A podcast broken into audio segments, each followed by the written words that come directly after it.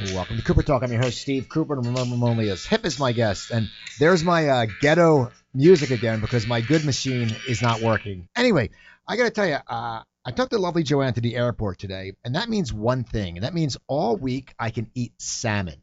I don't know why. She loves seafood. She loves she loves sushi salmon, but she cannot eat cooked salmon, and I love it. And I always say to her, I go, "How can you not eat it?" And she goes, "It tastes too fishy." I'm like, "But you eat the salmon that's sushi. It doesn't get fishier than sushi. That's raw." And she'll eat oysters, she'll eat clams, but she won't eat the salmon. So she's going for a week, and I'm hoping Ralph's or or Sprouts has a sale for salmon because I'll buy like a pound because I'll eat that like every other night. I may even eat it for lunch.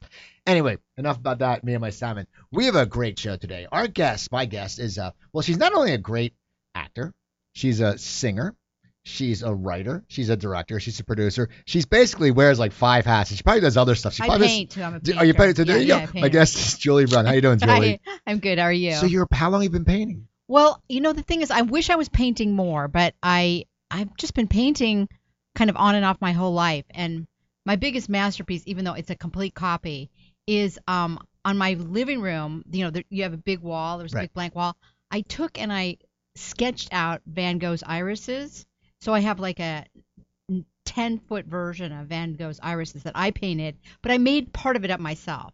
So it's a co- it's a it's really great, but I mean it's a copy too because I didn't invent it, but I still painted it. And, but you you made some you made some of your own. I in made some of my own flowers. I did some like I didn't just copy it exactly. So it's like a cover song. yes, it's but- a cover painting. And you had like a little bit of Yes. a, a little improv guitar there. Yes, exactly. And it's really beautiful. And I'm so I want to do more painting, but painting's one of those things like you really have to have everything else has to be done kind of. You don't just start painting when you have stuff to do. It's like a jigsaw puzzle. You have to take the time because it takes up you space. You really do. I, I want to do jigsaw puzzles too. That See, sounds so relaxing, doesn't They it? are. I mean, but I but know. but if you're high, I'm sort of high strung. So when you can't find one piece, you start freaking out, and then this Oh. relaxing Oh, thing. then I better not do it. yeah, exactly. Yeah, that's that sounds awful. Now, how long did that big painting take for you to paint? Um, like maybe two months. and so, what made you? Did something just sit there? and you say, okay, you look at your wall? Yeah, I you go, was "I want-" I, I was ending a relationship, and I wanted to do something that was kind of radical in the room, you know, Okay. that we were in all the time. So, and it seemed really radical, and it kind of still seems that way, you know, to, to make a ten foot painting that takes up one whole wall. So that's what inspired it. And so now, when you love it, do you feel freedom from it when you see yeah, it? Yeah, I love it. I still love it, and um, um, I want to do more. Like I want to, you know, just cover other walls with other cover paintings. See, that's cool though, because you can sit there and you can sit there and go, okay, let's see, I want to do ballerina, so you can get a Degas book. Yeah. You look and you go Degas in the in the kitchen. yeah, how great would that be? That'd be great. I know. So I'm I'm really thinking about it right now, like doing another one. Are you happy of how it came out? I mean, do you sit there and go, this is a good piece of work? Yes, and people love it. And people are the other thing that's really great when people find out I did it, they're so amazed because you know, like they just don't think that you do it. So I'm like, yeah, I did it, and they're like, that's amazing. So it's it's it gets that it has a wow factor that way. And it's gutsy because it's your wall, so you, Yeah, it- the pressure's on you. Because Yeah. if, if it comes out bad, people are gonna go, I know. You know oh what's really god. funny? I had this one boyfriend, and he'd heard about it. That you know, he thought it was really awesome because my girlfriend had said she did Van Gogh's irises on her on her wall.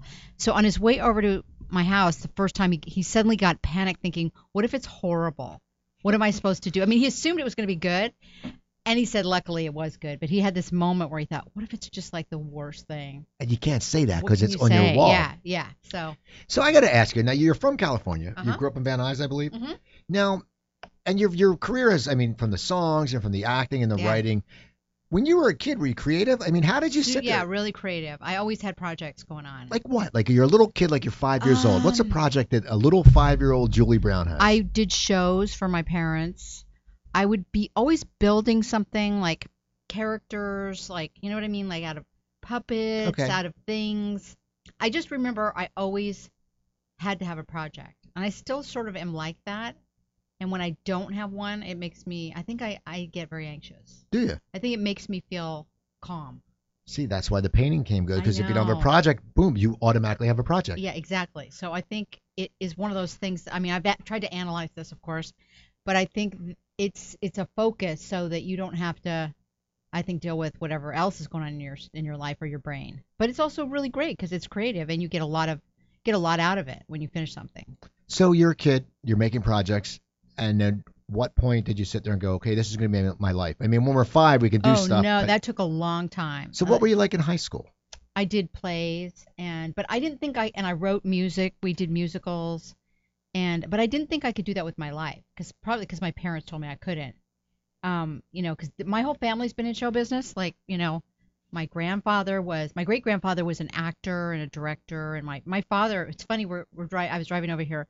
My father worked at NBC the whole time I was growing up, and then my parents met at NBC in Hollywood. Okay. So when it was in Hollywood years ago, and my uncles are film editors, so they just they grew up here too, which is kind of rare, and they knew too many kid actors and people in show business, and they said you can't go into show business. So I didn't think I could do it until I was in college, and I went, I'm going to do it no matter what because I have to. Now, where, where did you go to college and what I was went your to major? Valley College. okay, Valley College. Is that in Valley Village? It's No. well, it's on. Let's see, it's on Fulton and Oxnard, Okay. LA Valley College. So what what was your major? Theater. Okay, so theater. so you were saying I'm going. Well, I, the first one I went to Northridge. You know where Northridge is, Yeah. right? I was an anthropology major because of my parents, and then I went. This is so sucky. I can't even handle it. So then I became theater major. Then I transferred, and Valley College was a fantastic school. Had a great time there. You could just sort of do anything you wanted, and I directed, and I was in stuff, and it was fantastic. And then I went to ACT, you know, in San Francisco, the Okay. American Conservatory Theater, that school, and that was great too. And then at that point, I wrote an original show with Charlie Coffey, who became my writing partner, and then we started performing in clubs in San Francisco. Now, what was the show called? Uh, Atomic Comedy. And now, how did you come up with the idea to write that? And did you have characters? Or Well, we what- did see. He was a third year student. I was a second year student. And it was the first time they had third year students, and they were supposed to do a project. Most everybody was doing like something really serious, like Ibsen or Shakespeare's Wives or something really. So we were very influenced at that point.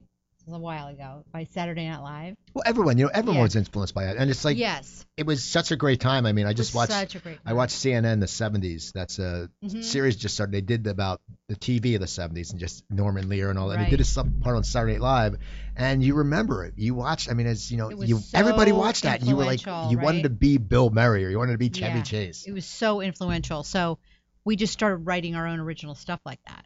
You know, that was inspired by that. Um, so that's what the show was. And people, the thing that was funny is like all the third year students did their projects and we did ours, and people went insane for our project.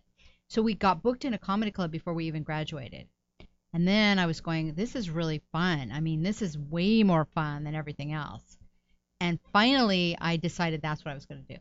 You know, I I mean, it was weird because nobody was doing that. You know what I mean? Nobody was going. Everybody in the world I was in was going into regional theater, and doing serious stuff, and they weren't doing original comedy. You know, so then I moved back to LA, and of course, people are doing it down here. Right. So now, where do you start out? Where do you, where do you follow this? Because it, it- Uh, you said it let's is see, where different. did we go? We, we first started trying to work at clubs down here, and the interesting thing was harder than San Francisco because the audience wasn't as smart. Yeah, everyone says everyone says for comedy, you know, Boston and San Francisco are the, Yes. some of the hippest crowds because Boston has so many colleges and kids and very intellectual colleges and people get it, and San Francisco is just hip. Yeah, it's really true though. I mean, the same material that we were doing in San Francisco, you try to do it down here, and people wouldn't understand your references. You know, so it was like it was hard. But I mean, I kept doing it, and you then you adapt. And but then I stopped being a comedy team. He didn't want to do it anymore, so I had to go by myself. So you started doing stand up on your own? I just started doing stand up on my own, and I was in some groups, but mostly I did stand up on my own, which is you know insane. How Have did you, like that? Oh, I did it for I did it professionally on the road from 88 to 95. Oh my God. So, yeah, okay, so a I- lot. So you've yeah, done it a I lot did it more a lot. me. I mean, I did it. I mean, I, I got out of college, and two years oh later, I Oh my started God. doing it, and it is. I mean, it's it's different, and I could just imagine. Like, I was in Philadelphia, so we had a great group of comics, and we were Yeah. all tight.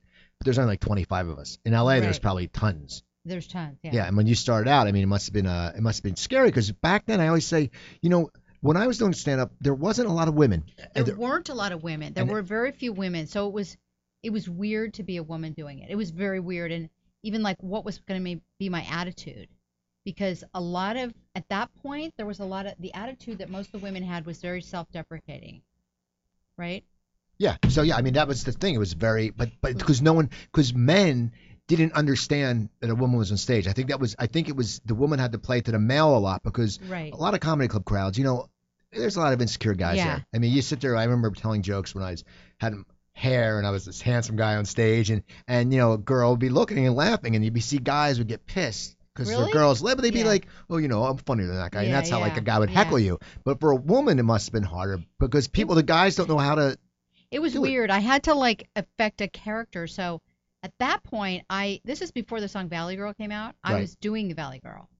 now, did you learn from that from just growing up with Valley Girls? Yeah, or, and yeah, did you? because I really was a Valley Girl. but did you? You didn't talk like that though in real yeah, life. well, I did kind of. So you just- But I mean, I was exaggerating Okay. it too. So my character sort of became a Valley Girl, and then the song came out, and I was completely devastated. Right? I'm like, oh my god, they just took my whole thing. But then I thought about it, and I went, no, they. She doesn't really own that character for good, right? Like, and I can do it. And then I started thinking, because when I first had done my act with Charlie in San Francisco, we did a lot of music, and um, so I went, what if I made put more music in my act? So I was thinking, I was thinking about that for a long time. Then I thought of the song "The Homecoming Queen's Got a Gun," which is kind of a Valley Girl character who, who is has a story, and so I started putting music in my act, and that changed everything.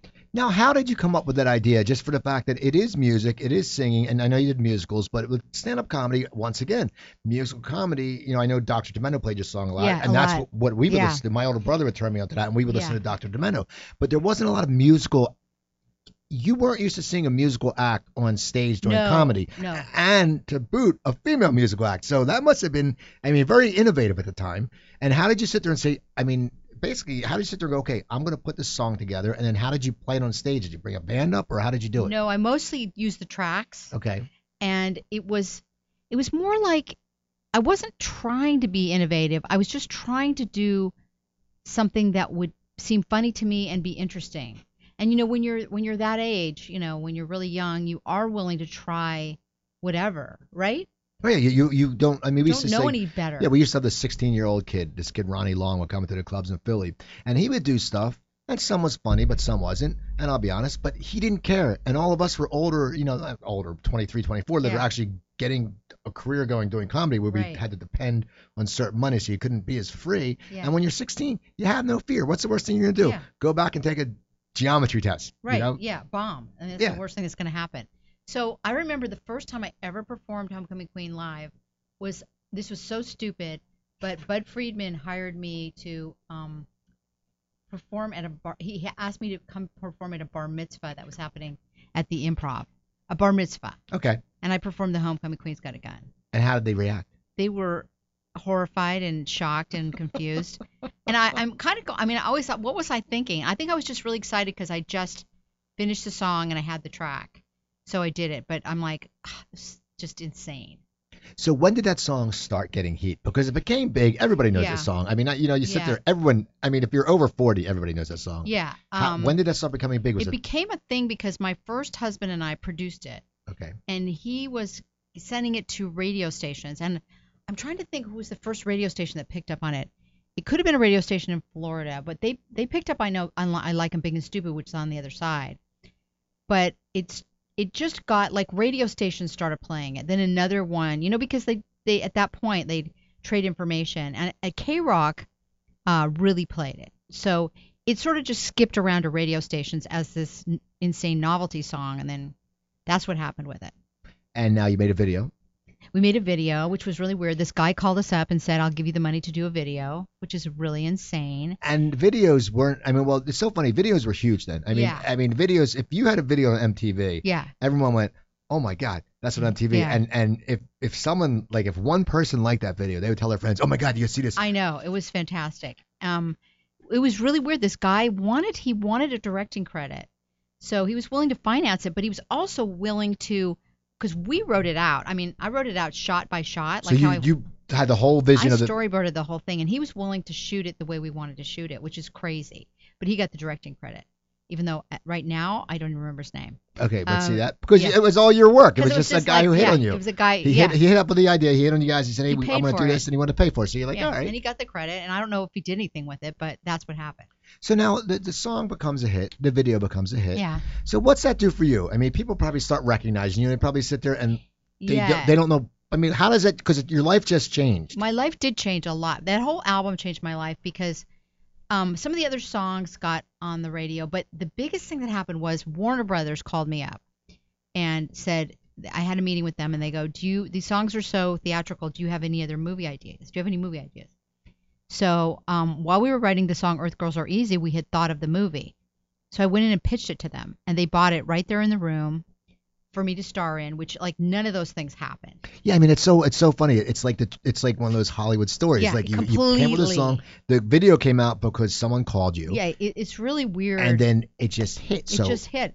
This is why, like, when people tell me how do you get in show business, I go, there's no pattern. There's nothing. All you have to do is try everything you can think of. I mean, right? Oh, yeah, Like, well- who would have thought that a song that you wrote, like a, a insane song, would be the thing that made your career happen, right? oh yeah, well it's just Doesn't make things- sense. But it actually it came from something in your comedy act because you didn't know which way you wanted to go with your comedy Mhm. act. And if and you, and if you think about it, this may sound, but if the Valley Girl didn't come out, you may have kept doing that I character, know, and nothing may have you may have never written that I know song. Valley just- Girl did inspire me to do the song. Right. I was like so upset. Then I went, why can't I do a song? Yeah, and so that's Yeah. what it's just weird. You're right. It's so many times I hear that people say it's just an instance. You know, it may be just something where you Yeah. decide I'm not going to send. You know, I'm just going to send them a videotape of this audition instead of going because I don't want to. And then they get booked on the part, and then their whole life changes. Yeah, you just but you just have to try whatever you can think of and kind of don't give up. I mean, those are the only that's kind of the only advice you can give anyone. Because what's the pattern? I, I don't think one person has the same pattern of how they got into show business. Right. Oh It yeah. Well, it's it's all it's all it's it's, it's like anything in life. Yeah. It's like you know it's same thing happens with lawyers who get a good job at a good law firm. yeah. It's just in certain things happen. It's the Yeah. motion. The wheels get in motion. So the wheels get in motion with you, and the movie comes out. So now you sitting there. Now you. Well, well, you- before the movie came out, I got the it. MTV show, and I got a deal for another album because they had to take my album off the market. So I got a deal to do uh, this album, "Trapped in the Body of a White Girl," which had other stuff on it, and then I got to do another video from that. So it, that, but it was the actual deal and that whole thing happening that made everything happen. Now, when they sit there and you have the deal, and it was just a movie idea, Yeah. and now you have to write a screenplay. Right. Now, had you written a screenplay before? Never. Did you have any? Did you sit there and did you have to go get like? I went and bought some books. Everyone buys. You know, it's funny. everyone- I did. I've done that. I've written a screenplay. Everyone buys Syd Field. Yes. And I always sit there. It's a. It's a. I guess it's a great book, but I always think, well, if Syd Field was such a great screenwriter, why doesn't he have any screenplays? Like, well, he might not have had any original ideas. Exactly, because I like William Goldman. I read Adventures Yeah, in a Screenplay, yeah. which I'm like, okay, he's written this great Yeah. stuff. So you get the book, and it's not like now. I always tell people. I remember my first script I ever wrote was on a I like a Brother word processor. I had no idea what how to format it, and there wasn't. I mean, how did you how did you decide? Did you know how long it was supposed to be? Or Um. Oh, sorry. That's my phone. That's I gotta turn it. Um. You know what? I just figured I sort of, you know, because we'd written so many sketches. I'm so sorry, my phone's ringing. it's okay. Um, because we'd written so many sketches, I sort of had a feeling about how a scene was supposed to be.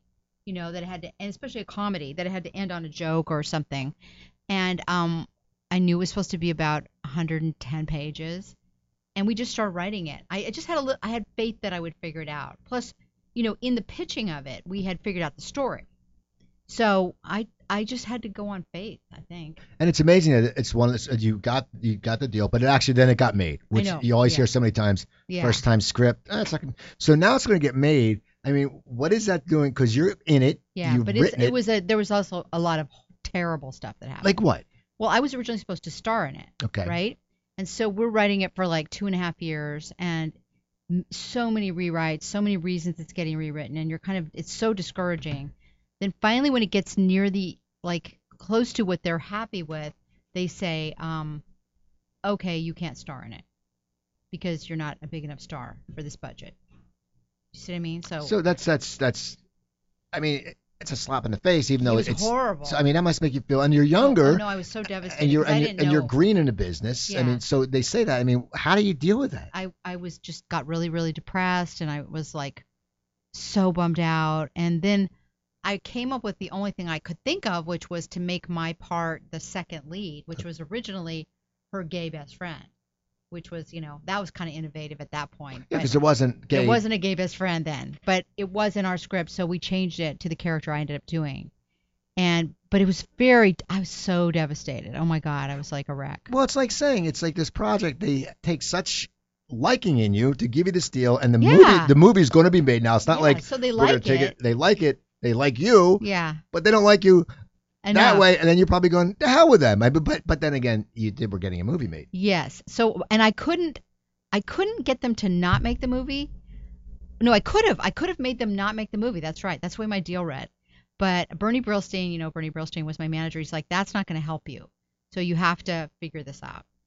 So I rewrote it with myself as the second lead. I mean, the second girl lead, and that's how it came out. I mean, in the long run, it's all fine, but it was very. The process was very just excruciating. And it's well the casting. I mean, it's like you know with Jim Carrey and Wayans. know. No one really knew who they were that back No, then. I know, I know. Now, did you have? Did you know? Did you know of them? I knew of Jim from um, the Improv. I've seen I'd seen him at the Improv, and I, what's funny is like his act. Do you remember his act early on? it was a lot of impressions, right? Impressions, and it was kind of these exaggerated impressions, and I thought it was a little bit creepy, Okay. right? I did, and they're like, and then I went, but you know, for when they told me that they're really thinking of him for the alien, I went, you know, that kind of works because he's an alien, you know, so you kind of it One- makes sense, Right. Um, and I didn't know Damon. I didn't know. I knew of Jeff. I knew of Jeff Goldblum and Geena Davis, but I didn't know them. And they were they came as a kind of team because they were a couple. They were dating. Yeah. Okay. They were, and they later got married. Did they? I don't Yeah, know. got- I know she married Renny Harlin. Yeah, she. I don't know. Did, I don't. I, yeah, no, she got married to Jeff, didn't Did she? she? She might have. I don't know. no, know. I think she did for So- a brief time. Well, what's that like? They come on the set. They're a couple. They were awful. Okay, I was gonna say no, because they're big names. You wrote it. I mean, the bottom Yeah, line is yeah. you're in it, and it's the one thing. Everyone knows, you know, writers get treated like crap a lot. That's that's a known thing. But when you're the writer and you're also in the movie, and if people, it must, you're right there. Like if, if you're you're in it, it's not like you're sitting there or the writer watching it. You're in this. So I mean, what do you, I mean? If they're screwing up your lines, It was really awful, and Why? I and I I, didn't this. know enough to know that this is just what happens, right? That was the that was one of the other things. I didn't know that things change and you know actors screw things up, and I, I just didn't know. I was just kind of mad a lot of times. I was like, these fucking actors, right? like why are they changing it? Um, and then Jeff and Geena were in this middle of this insane relationship. So they would be like making out on the set in front of everybody. and you're going, just like, it, it was, it was insane. So it was frustrating. And the other thing is Jeff, um, no, Jim and Damon, they had never, they had, they hadn't acted much. So Jeff Goldblum was sort of coaching them. So he was doing this really weird thing where he would have them, he would read Shakespeare at the top of his lungs before a take, and he encouraged them to talk and, you know, make noise and be weird. Like, so right before you're ready to do a take, it would be just like this loud, insane no and I was going, oh, this is the worst. So, you know, but I didn't, I just didn't know better. so, but the movie comes out, Yeah. and people loved it. It had a it had a cult Well, following. It, it does. You know what? It, when it first came out, it didn't do that well But when it got on TV, which happened pretty quick, then it got people loved it, and it got a cult following once it was on TV, and it's been on TV ever since. forever. So now, now at that point, people must really be starting to recognize you. Now, how Yeah. how how does that, you know, being- Mostly people recognize me at this point because of MTV. okay? Now the MTV was your show, Yeah. and when now I always say you're the original Julie Brown, Thank and you. you've probably heard that. I mean, that's the weirdest thing they could ever do for marketing. Have two people, you Yeah. know, on the same. But same. it was really coincidental, honestly. She was really actually on before me. okay, she was in New York and she had Club MTV, I believe. And then I came on to do this guest star thing, you know, just to promote my album. And I was I decided to make fun of all the videos, which because I thought I'm not going to say they're great, and I thought they'll either love me or they'll hate me, one or the other. right. And they liked it a lot. So they started they had me go on Club MTV and they had me do guest star things. So it was really just coincidental that we were both Julie Brown I just but it became like yeah, it is frustrating because the fact that she's downtown Julie Brown and we were on at the same time, people think I'm downtown Julie Brown. That happens all the time. and you're Miss Julie Brown. Yeah, I'm no, I'm just Julie Brown. I know, but they have, Yeah. but you're Twitter, and They they, said because they oh, had yes, to, they had yeah. to call you that because yeah. it had to it had to change, and it's, it's it must be a pain in the ass. it is a pain in the ass. You're like, is that gonna ever like go away? But it's kind of like now I just go whatever because it's been too long, right. right? So you're Well, like, yeah, I you know it's like you're Julie Brown. Yeah, that's yeah. to me you're Julie Brown. yeah, Brown. and I'm Julie Brown in all the unions, so Uh, yeah, she's she, that's good. And the thing is though, because you've written and done all that stuff in Yes. unions, she hasn't. so you're acted even. I mean, she, you know, she in, act. yeah, no, she she now? doesn't act. just- she doesn't act. What does she do now? I don't even know. She, you know what she does? She actually has a radio show. okay. on Sirius where she does like 90s, like like a 90s music. And honestly, she's a really nice girl. Well, you guys, too. you guys were judges on Drag Race. Yes, you? we were. Yeah. Now, now, how did that happen? Did you, did you guys no, know? you know what? That that was actually kind of pissed me off a little bit because they didn't tell us. Not that that's not that that's a problem because I like her and she's very nice. But they should tell you they you should both have are going be told us that we were that they were doing Damn that. producers. They didn't tell us till we showed up, and I'm like, "Are you kidding me?" You know. So that was weird. So the MTV you start taking off. Now I know you did the Madonna. When did you start getting into the Madonna impressions? And you did that whole video. It and- happened right after that. So that happened right yeah, after. Yeah, I'm trying to remember. I got a Showtime. I got a deal to do a Showtime special. I mean, I had a lot of stuff going on right then, right? You know, I had the MTV show, um, Earth Girls. I'm trying to remember the order of things. First, we filmed Earth Girls, then it came out. Then I had the Showtime special. which was you doing. Yeah, Madonna, Medusa. I Right. called her Medusa. Now, how did you come up with that character? Just because you well, I, I just, I just thought it was really fun. I just wanted to make fun of her so bad. did you and I, did did she ever meet you or No, she never met me, but she, she had her manager call my wait, her manager or agent called my manager and said she really liked it. But then I heard later that she really hated the um dan- the scene where the dancers sue her, and then the scene there's a scene where she digs up her, where she goes into her mother's grave. Do you remember that? no? She goes into her mother's grave and she's rolling around on it. It's so weird. And I did a scene where I went to see my dead dog and I dug him up, and she didn't like that. That's what I've heard. But I've never met her, and I would love to meet her. Well, you wrote and directed that, right? No, well, I kind of did, not officially, but unofficially. But I thought you got so I you don't have directing credit. I um, John Fortenberry does, but like I did stuff even before he showed up, but I just didn't take credit.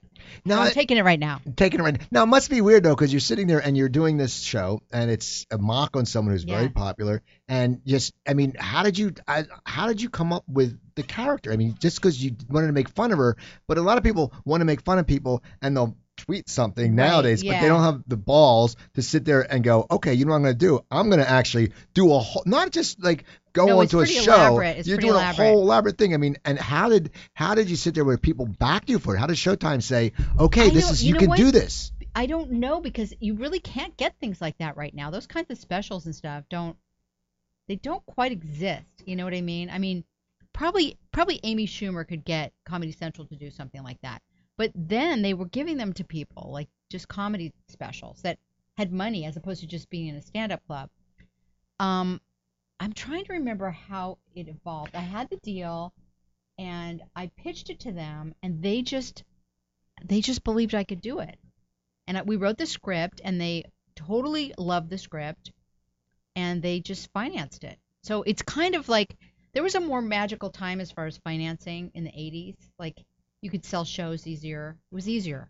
Okay. It really was easier. Well, they say, well, it's also with comics. I mean, comics were getting development deals left and right. Yeah. People would say, oh, wow, you had a good five minute set. Yeah, I, I had many development deals and pilots. I've had like four or five of them. So now, when you, You know what I mean? when you were in those pilots, were any of them your idea, or were you Uh, just the talent?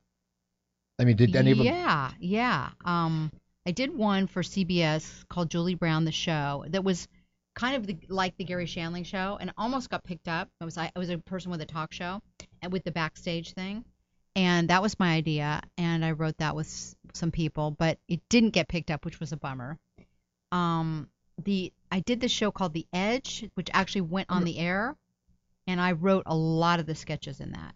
Um, I don't know if that was on Fox in Yeah. 90, 91, 92, and I wrote a lot of that. So stuff was my idea.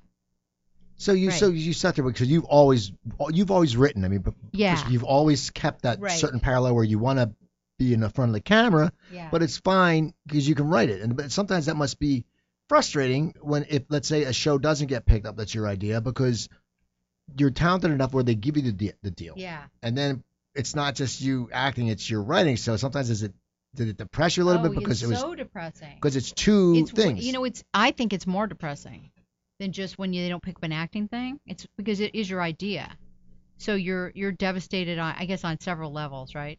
oh yeah, I mean it's like anything. It's you're getting both. You're getting both the Right. the, the, the slap. But then again, I always say this because I have people come on who you know so many people. People don't understand. The listeners don't understand that so many actors and performers have had pilots that some people have done. I had one guy who was, he did like a pilot for nine seasons in a row, yeah. and none of them got picked up. yeah. But I always say just the fact that you're getting a pilot shows that you have talent. Not that that's the Yeah. thing, and that's why, of course, you're going to be depressed. It doesn't get picked up, Yeah. but you should be so happy because you're one in a million, and for you to sit there and be able to get a pilot and help write it, you're you're branching two stones, Yeah. even if it doesn't get picked up. It's weird though. You don't think that way uh, while it's happening. You don't think I'm so lucky.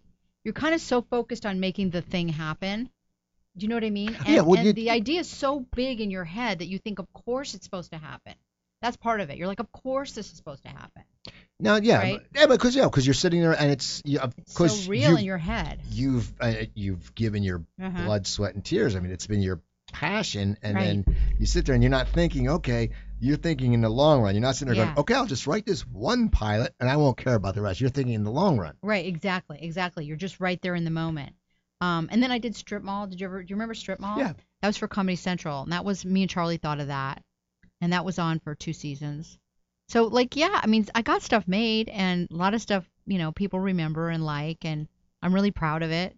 So you do. I mean, I know when I look back now, I go, I really should feel really good about that Well, yeah, because because all the people that never had one pilot ever, right? and all the people that you know. Also, I know I don't. I mean, I've had musicians on my show who have been in videos, but you had a whole video surrounding around you. Uh, yeah, I had a couple of them. Yeah. So now, when when did you the music? When you're doing all this, when you're writing and you're acting, do you make time for music still, or do you sit there and go, I'm you know part what? I did an album about let's see, how many years ago was it?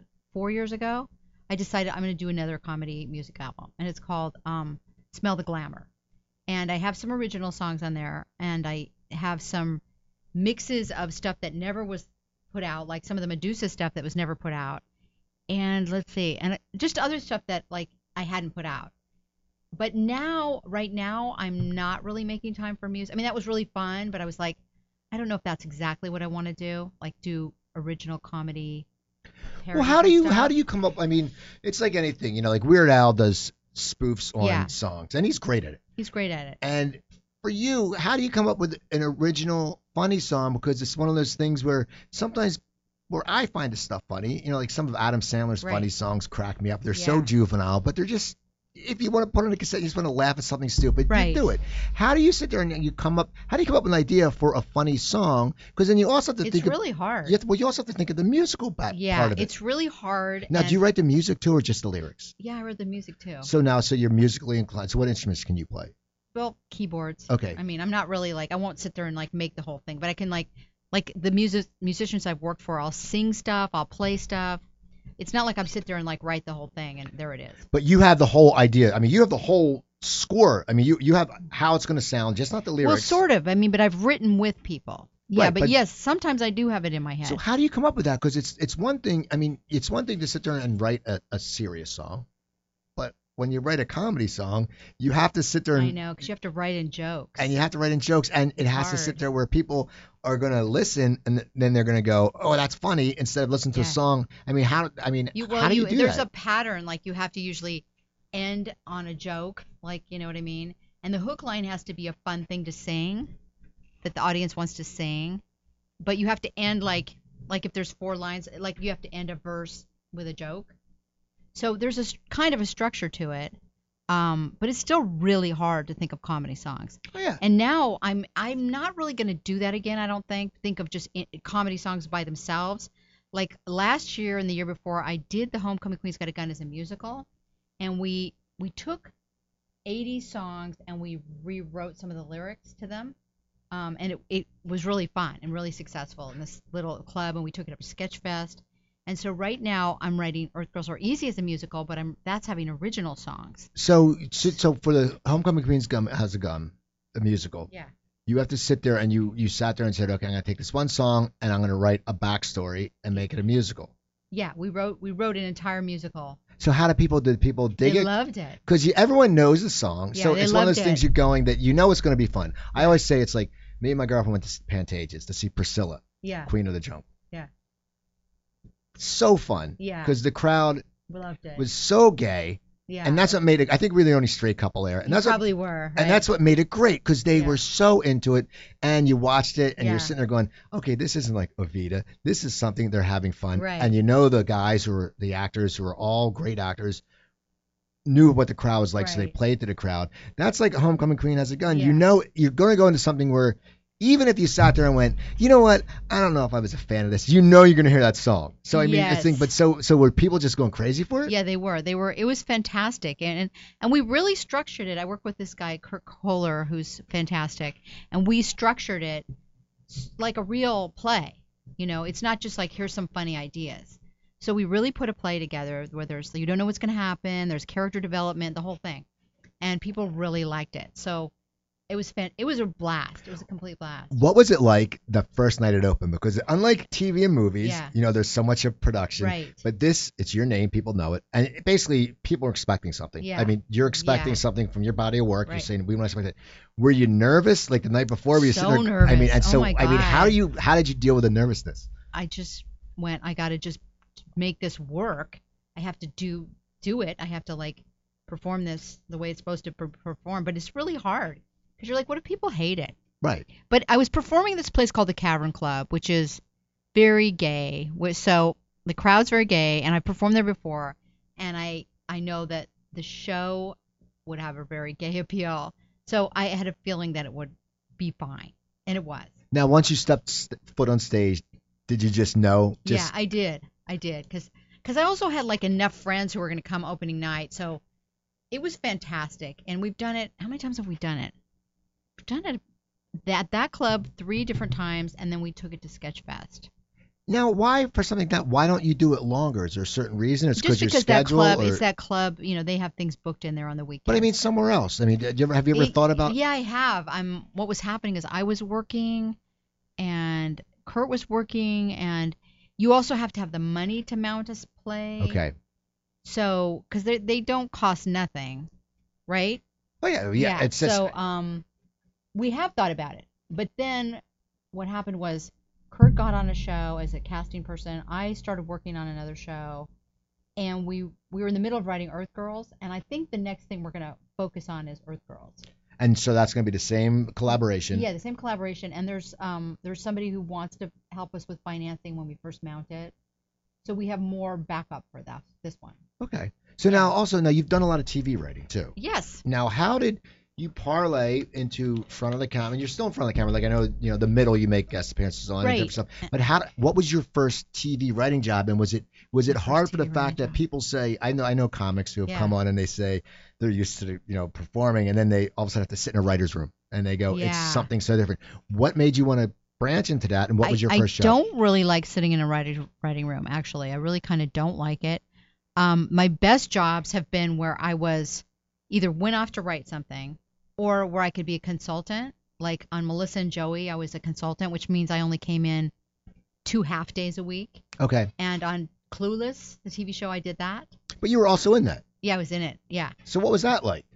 That was a really fun show. I liked that show a lot. I liked it. The showrunners were really sweet, and the fact that I only had to show up for these brief periods of time, and I played this character that was fun that people liked, the lesbian gym teacher. That show was a blast, and it was a great show when my son was little. It was a great job for um a mom because I didn't have to be somewhere all the time. But you know you were you were starring in it and you were writing on it. Yeah. So how did that split your day? Because I know. oh, know because when I would, you know what, they would have me come in, like if I write on it, I would only come in like say one day or maybe two days a week. So if I was going to act, they would schedule me for, you know, if I came in on Monday and Tuesday, they'd schedule me for a Friday. So they just figured it out. now when you say you're a consultant, Yeah. what do, I mean because I know people who are executive producers, I know people who are story editors, Yeah. all the different things. What does a consultant or, or do you come in to punch it up or yeah, what? you come in to punch it up essentially. You're, you're like you have the script, they send it to you. That's what I did on Melissa and Joey. now how did they find you? Did they know of your work or how you did know, that come up? It's really weird. Um, Clueless found me because I was on the movie. So Amy Heckerling, when the TV show got ordered, she called me and said, "Would you come in and do this?" And I'm like, "Yeah." It sounds fun. And I wrote about eight or nine episodes by myself. Okay, so now once again, writing an episode by yourself. That must be very scary because it's was It's 44 pages of double space yeah, with it a was thing, very scary. which screenplay and TV right, is and so that different. was the first when I I'd worked with Charlie uh, up until that point. Okay. Like we'd written everything, and th- at that point he stopped wanting to do work, and Amy was really just hiring me. So I had to go. I'm going to learn how to write by myself. Which how did you do that? Because it's something that it's completely different because there's completely different. there But you, the downtime. Yeah. When there's downtime when you're by yourself, right. it's downtime. When there's downtime with a partner, you can talk You're and laughing you and can stuff. banter. You know what it was? It was that I had written so much with him that I kind of basically knew how to write. And I had to sort of fill in the blanks like that. I'm so used. You're used to a partner like giving you feedback or laughing or something. You kind of go, just you sort of test it in your own mind. I just had to learn how to do it. Like you think of a joke and you're like, is that funny? And you maybe think about it for a minute and you're like, yeah. And then you maybe reword it. And then you just the confidence that I got by having written with him so much, it eventually translated into writing by myself. Now, what's it like though when you write it for your, by yourself and you write the whole script, and finally you write the first one by yourself, and you're proud Yeah. because that's a big Yeah. accomplishment. And then you go into the, you take it to the writer's room, and people start tweaking stuff. Does did that bother you at all? You know what? No, because I know that's the process. okay. You kind of just, I mean, yeah, there's moments where that bothers you, you know, like like I'm Melissa and Joey. There's moments when you write something and it, it bothers you when they're taking it apart. Uh, but you have to just go, that's what this process is. That's just the way it is. But it still will bother you. Um, you just have to get over it Yeah, I, mean, I just want to say. that's the job and that's what you're you're kind of being paid for. But right? it still hurt. It- It's Yeah, still. it it's like. It's it like. does. I remember I, I had a guest on and someone this when I first started out and someone was like, "Oh, we love the episode, but God, we wish that host would shut up." And I go, "Well, without the host shutting up, how I wouldn't be able to talk to anybody." exactly. And you feel bad because even how many Someone said good, that about you. yeah, That's and how many how many good compliments you get is great, but it's always that one Yeah, that yeah. makes you feel bad. Terrible. I know. You just have to go past that. Now, as you're writing, you're still going out and acting. Yeah. And now, does it? Do you ever have conflicts where you sit there and go, you have to write, but there's an acting gig you want to do, and you? well, you, know, I kind of mostly figured it out. Like, How- how'd you yeah, and figure it out? people. Well, because mostly people are nice about it. Like, there was a point when I was working on Melissa and Joey, and I got offered a guest star part on Big Time Rush. You remember Big Time Rush? Yeah. Um, and then the people on Melissa and Joey, they're like, well, why don't you just work on the mail your jokes in, like email the jokes in. So I emailed the jokes in while I'm working on Big Time Rush. You know what I mean? They were really cool about it. And sometimes you have to give stuff up, but in general, you can sort of do it. No. I mean, if the people are cool. now, Big Time Rush, you were on that, and it's funny because my uh, my nep my girlfriend's nephew was Yeah. a fan, and my friend Laz uh, Sarek was one of the. I know Laz really well. I was in. oh, you know, I just worked with him on a 100 Things to Do Before High School. Okay, well, I was I was one of the co-stars in Killer Drag Queens on Dope, his Oh my movie he wrote and directed I don't about even know 10 about years that. ago. He's got to tell me about It was that. Alexis Arquette was in it, and Freddie Boom Boom Washington, and a great improv guy named Mark Beltzman Uh-huh. out of Chicago. And me and Mark were partners, Anthony and Tony. Yeah. And Laz, yeah, but Laz, but Laz was great because I told him I didn't talk to him for a while. And I told him my uh, nephew was a big time Rush fan, and he got an autographed picture of him and Oh, a yeah. shirt And I said, "This is cool." That's really great. Now that must be after you're in that show, kids must have started recognizing you. I mean, even a guest spot, kids. You know they didn't from Really? that. 'Cause no. kids- now, do kids aren't as good as recognizing because like I've been on um other Disney shows and I'm in Camp Rock, uh, which I wrote. You know Camp Rock. Now, how did you write for? I mean, how did your your writing is so much different? You know, you go from Earth Girls, you know that, and then you do the Medusa. You write that, Yeah, and then Camp Rock is for kids. yeah. How do you sit there as a writer and div- sit there and go? It's all different. It's all different fields. I mean, it's even Melissa and Joey. You're writing for two adults. yeah, yeah. So Camp Rock, how did you, how did that come? How did that Camp job come about? And how did you? well, Camp Rock happened is that um my brother and I knew a producer who was working on it, and he just came to us and had a feeling that we could write it. It was sort of like that. He, they pitched us the idea. Somebody else had tried to write it and not done a good job, so they pitched us the idea, and I thought about it, you know, and I thought that it would have to be sort of a Cinderella story. So we pitched it back to them what to do with it, and they said, "Yeah, go ahead and write it." But you know, the funny thing is, the final version of Camp Rock is not. It's the story we wrote, but like we had a lot more jokes in it. Okay. So you know, Disney, they're not as. they're- I mean, we just I would write more jokes than they would probably. Than I think they they had the girls who came in to rewrite it, which was kind of painful. I gotta admit. They took Why the was it jokes painful? out Just they took the jokes out and, and they that was- changed the character names and but they didn't change much else. So it's like in a way they watered it down, kind So of. it's your product, but Yeah. it's like when you were younger and you would take vodka out of the, the liquor cabinet and put water in Yes, it. and that's put how it, it back. felt. And that's probably yes. So that's that's got to be hard. But once again, it's the it it's got made and people loved it and you know like it, the audience that saw it really liked it so you have to kind of make peace with that even earth girls are easy like i was really upset when it was being made because it was not there's a lot of things that weren't like i saw it but you have to just go oh that's what happens right Yeah, I mean, yeah, it's something. Yeah, well, you can't you can't do anything about. it. That's the Hollywood system. right But then again, now you're part of a cult classic because that is considered a cult classic. yeah i Now- mean I'm a now- couple things like clueless i mean a couple cult classics I'm guessing you must get the biggest. Uh, I'm trying to think. Scan, not scan. Uh, variants of people who recognize you because you're you've done so many different things and so many different genres. What are some of the weirdest things? Like, have you ever just got some like really bizarre? Fa- I mean, you must get some yeah bizarre been fans. bizarre fans Like people who think they're aliens. Has that ever happened to you? no no no I mean, because no. I could see someone going, Yeah. "Oh, you know, maybe." No, no, that doesn't happen. But um, but you know what's funny is kids don't recognize you as much because I think you have to really be in their face and you have to look the way you look on TV. Okay. They're not good at like if you look different, right? Well, I mean, yeah, it's like anything. Well, because okay, but the thing is, those people who are in those Disney shows, they get swamped. Yeah, I mean, it's swamped. like David Higgins who was in Big Time Rush. Said like Yeah. he was like the the rock star at his Yeah. school because his all his kids classmates watched Right. it. So what are some weird things that happened to you though? Have you got have you got any good perks for uh like good free stuff? Like any good flights oh, or anything? well, yeah. Well, people if they recognize you, they'll um they'll give you better seats somewhere. They'll give you drinks. They'll give you they've given you dinner. They'll give you gift bags. Yeah, I mean it's hard to remember because it does happen. You know, I mean along the way, uh, since I've been working since the 80s, like along the way, people will just give you stuff because they recognize you. How so do you? it's a kind of it's kind of great. oh yeah, that has to be great. It's like- yeah, and now has, have, especially the gays. The gays are the best. Why do you think you're so big with the, the I- gay I crowd? don't I, know. I know I I was reading some research on you, and it said you when you first started doing you know comedy, Yeah. you were very popular with the gay crowd, Yeah, and yeah. Homecoming Queen was very popular Right. with. Why do you think that? And I think they're I- they're like Star Trek fans. They're so loyal and they're so, so, loyal devout. and so sweet. Um, I think that the my sense of humor because it's it's you know like I'm doing female characters who are bigger than life. You know what I mean? Right. They're exaggerated, and I think they like that, identify with that. And I mean, there's been so many drag queens who've used my material, like my songs and stuff, over the years. I hear That about that great. constantly. It's fantastic.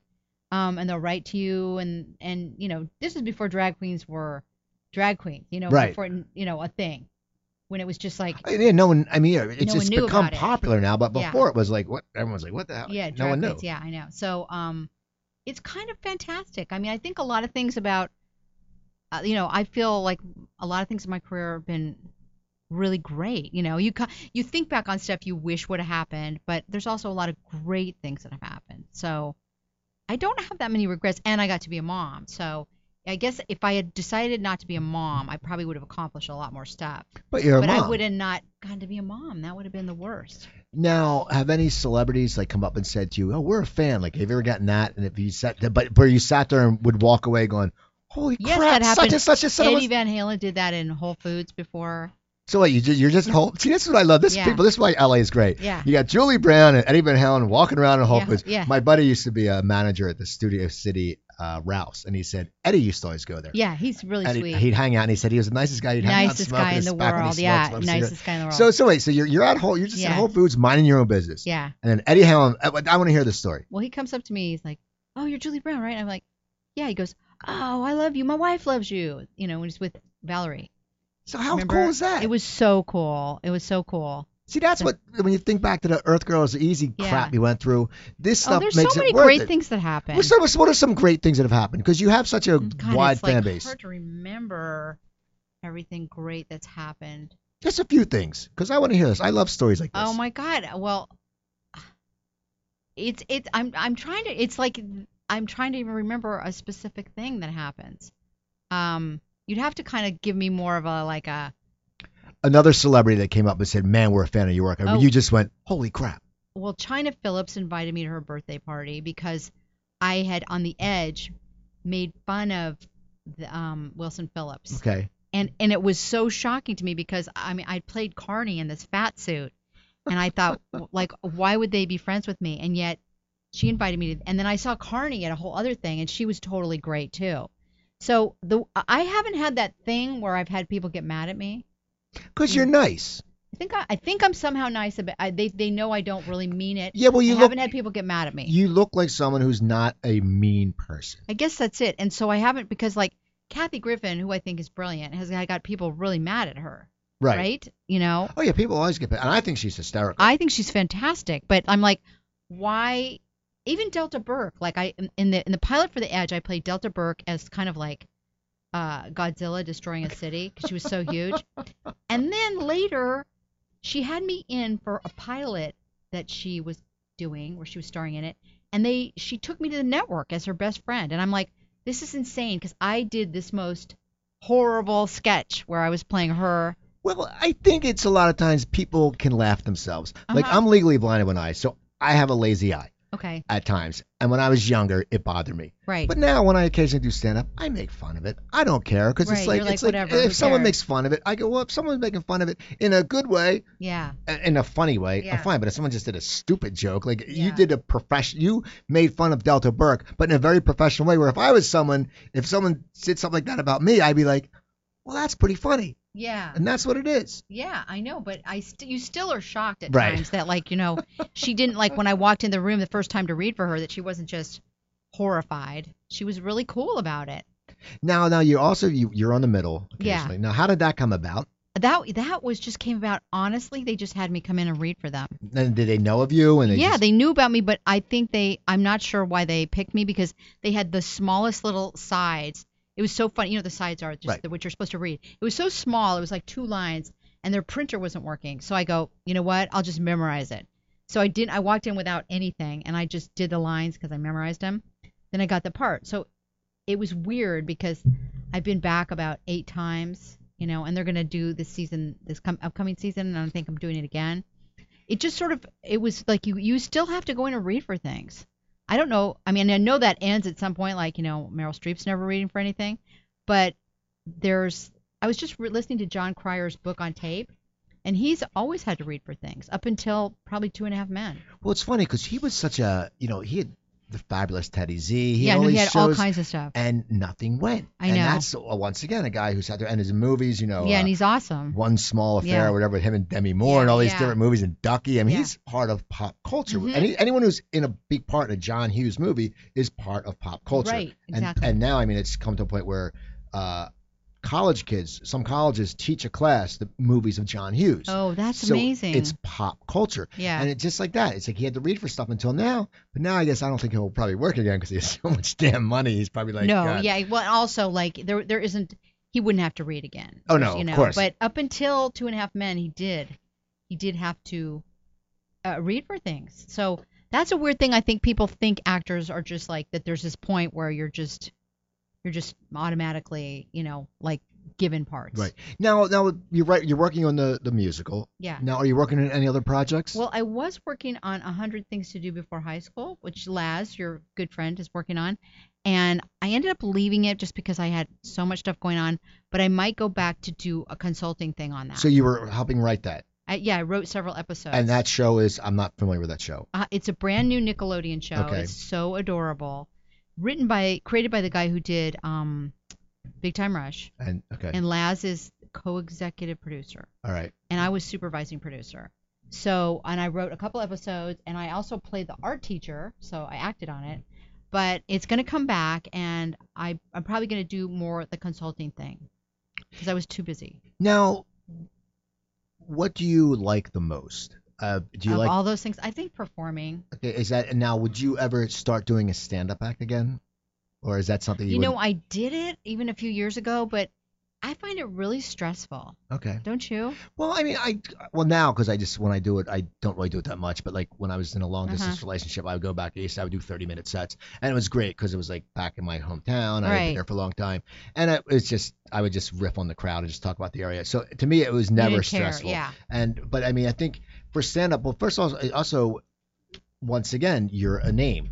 So when you're a name, there's two reactions. One, Yeah. you go on stage, Yeah. they automatically laugh. Two, they go, well, what you gonna They- do? what? yeah. what you gonna do? And so and I you got to do things they want you right. to do. Right. So you would have to do something musical, even though if you don't want to. And if Yeah. you didn't, you'd be like, They'd be mad. they'd be pissed at you, and you're like, well, I'm just yeah. So me. there's an expectation, and I was there was one year I spent flying around, going to different places and doing it.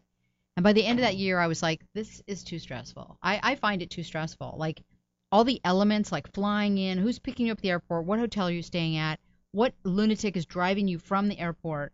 Like one time, I um I had this guy pick me up in San Francisco. These two guys, and he was so excited to see me that he nearly crashed on the freeway. And I'm like, like I mean, that that's actually happened a couple times where they're turning around looking at you, and I'm like, I this is not I'm not into this, you know. And then you don't like you go into this room, you're not you don't know what the room's like. There's so many variables. You don't know how many people are going to be there. Are there going to be people there? Are they going to be drunk? Are they not going to be drunk? Are you're That's the hardest exactly? thing. There's so many variables, and I went, I don't think it's worth it. We just have a few minutes left. Okay. And what would you like to talk about for two minutes? Tell what's what what is going what do you want to what do you want to do in the next few years? Oh my God. Well, I want to do Earth Girls Are Easy, Right. which you know I think that people don't realize how much work goes into a musical. It's kind of insane, Right. You know, like um, I've I've been writing the music. We kind of writ- got. We have a a basic draft of this of the of the play. Uh, Kurt and I wrote it. We finished it the other day. So now I have to really do the music, and we have about four or five songs, but I want to do that music, and I think it's going to be a lot of work. And so put I want to put that together. Um, I'm not sure what other things I want to do. I'm actually really just figuring that out. Do you know what I mean? Yeah. I'm well, not- that's that's your main goal yeah, that's my main goal right now. Um, I thought for a while that I wanted to maybe create a TV show, but now I think I don't Why? because it's too hard. It's just like it's another thing people don't realize. If you are working on a TV show, like if you're one of the creative forces, you have no other life, basically. Um, most of the time. I mean, sometimes it works out that you do on certain shows, but a lot of times there's not much else that you get to do. It depends on the showrunner, you know. So the couple times when I've had a show that I created and I ran it, I had I ended up with no life, like like like no life. Right. Because everything's dependent. Yes, yeah. and I'm like, I don't think at this point I want to do that again. I I don't want to be that caught up in something, you know, like that's that so sucks all your energy. So, and I want to do some more live performing, but I have to figure out what's go- what it's going to be. You know, I'm kind of really attracted to live performing right now okay. because movies and TV are amazing, but they're um they're so consuming. How about a one woman show? Yeah, maybe something like that. You should do that. Yeah, that's what I might do. But you know what I'm saying? Like movies and TV, like once you're doing them, You're the days are like you know 14 hour days, and and I've done it so many times in my life. I'm like, just sounds really exhausting right now, right? I mean, I'd like to be an actor on something if somebody has me come in and be in it, but to create it, I don't think so. and now what's the next room you're going to paint? Oh, uh, it might be the entrance hallway. And what's it going to be? Do you know? Any I, don't know. Any yet. ideas? I'm looking how at art how are you going to find? Are you just going to look? If you I'm look through an art looking book, art books so I can do my cover painting, which I think that's really funny that you said that. So, um, I don't know. I might be another Van Gogh. I'm pretty obsessed with Van Gogh. okay. I love Van Gogh. But, but, you know, I'm looking at art books right now. Well, I want to thank you for coming on. This oh, was thank fun. Thank you. Thank you so much. I know her Twitter is uh, at Miss Julie Brown. hmm You got to start tweeting more because you're very funny. Oh, thank you. I know. I kind of stopped. For You got to tweet because people know. like to follow tweeting. They like to Okay, see the I will. tweeting. I will do that. I stopped for a little bit. I just, you know, And your website is, uh, JulieBrown.com. and you have a lot of good stuff. It's a, A very of- a nice, vibrant website. It's not like a you. it's not like a boring website. You Thank go in it so says much. happiness because I always look through and I said this is a happy website. Thank you. So people follow her on Twitter, please, and follow her and go rent her movies. Just IMDb her, Julie Brown. And if you Google it, it's Julie Brown actress. Put that because then you'll go straight to all her Right, work. Because there's a bunch of stuff. I'm looking at it right now. There's Julie Brown IMDb, her website. So check her out, people, and also follow me on Twitter at Cooper Talk. You know the thing at Cooper Talk. I tweet all the time. Go to my website coopertalk.net. I have over 380 episodes up there. Where you can also send me an email, Cooper at coopertalk.net. Or if you go to iTunes or Stitcher, type in Cooper Talk one word, and you can listen to that. Also, my other website, stopthesalt.com. As you know, it was actually it was three years ago when I got out of the hospital with my little heart problem. I'm much better now. Go. I have a, a low sodium cookbook. It's 120 recipes, all easy to make. There's no pictures to intimidate you because every guy looks at. They're mostly for guys who can't cook. You look at a picture, you get worried, and you can't cook it. You look at the ingredients. There's basic ingredients. There's no cumin. There's no tamarind. There's nothing stuff that you won't know. Okay, there's basic ingredients, and everything is laid out for you. And you got to buy that. But you can go to Amazon.com and buy it. But if you go to my website, stopthesalt.com, I make more money and I'll even sign it for you. So check that out, and please follow Miss Julie Brown on Twitter because she's going to start tweeting more, and follow me at Yes, I Cooper. Talk. Good. And email Cooper, coopertalk.net. Don't forget, I'm Steve Cooper. Remember, eat your vegetables, drink your water, take your vitamins. I'm only as hip as my guests. You have a guys have a great day.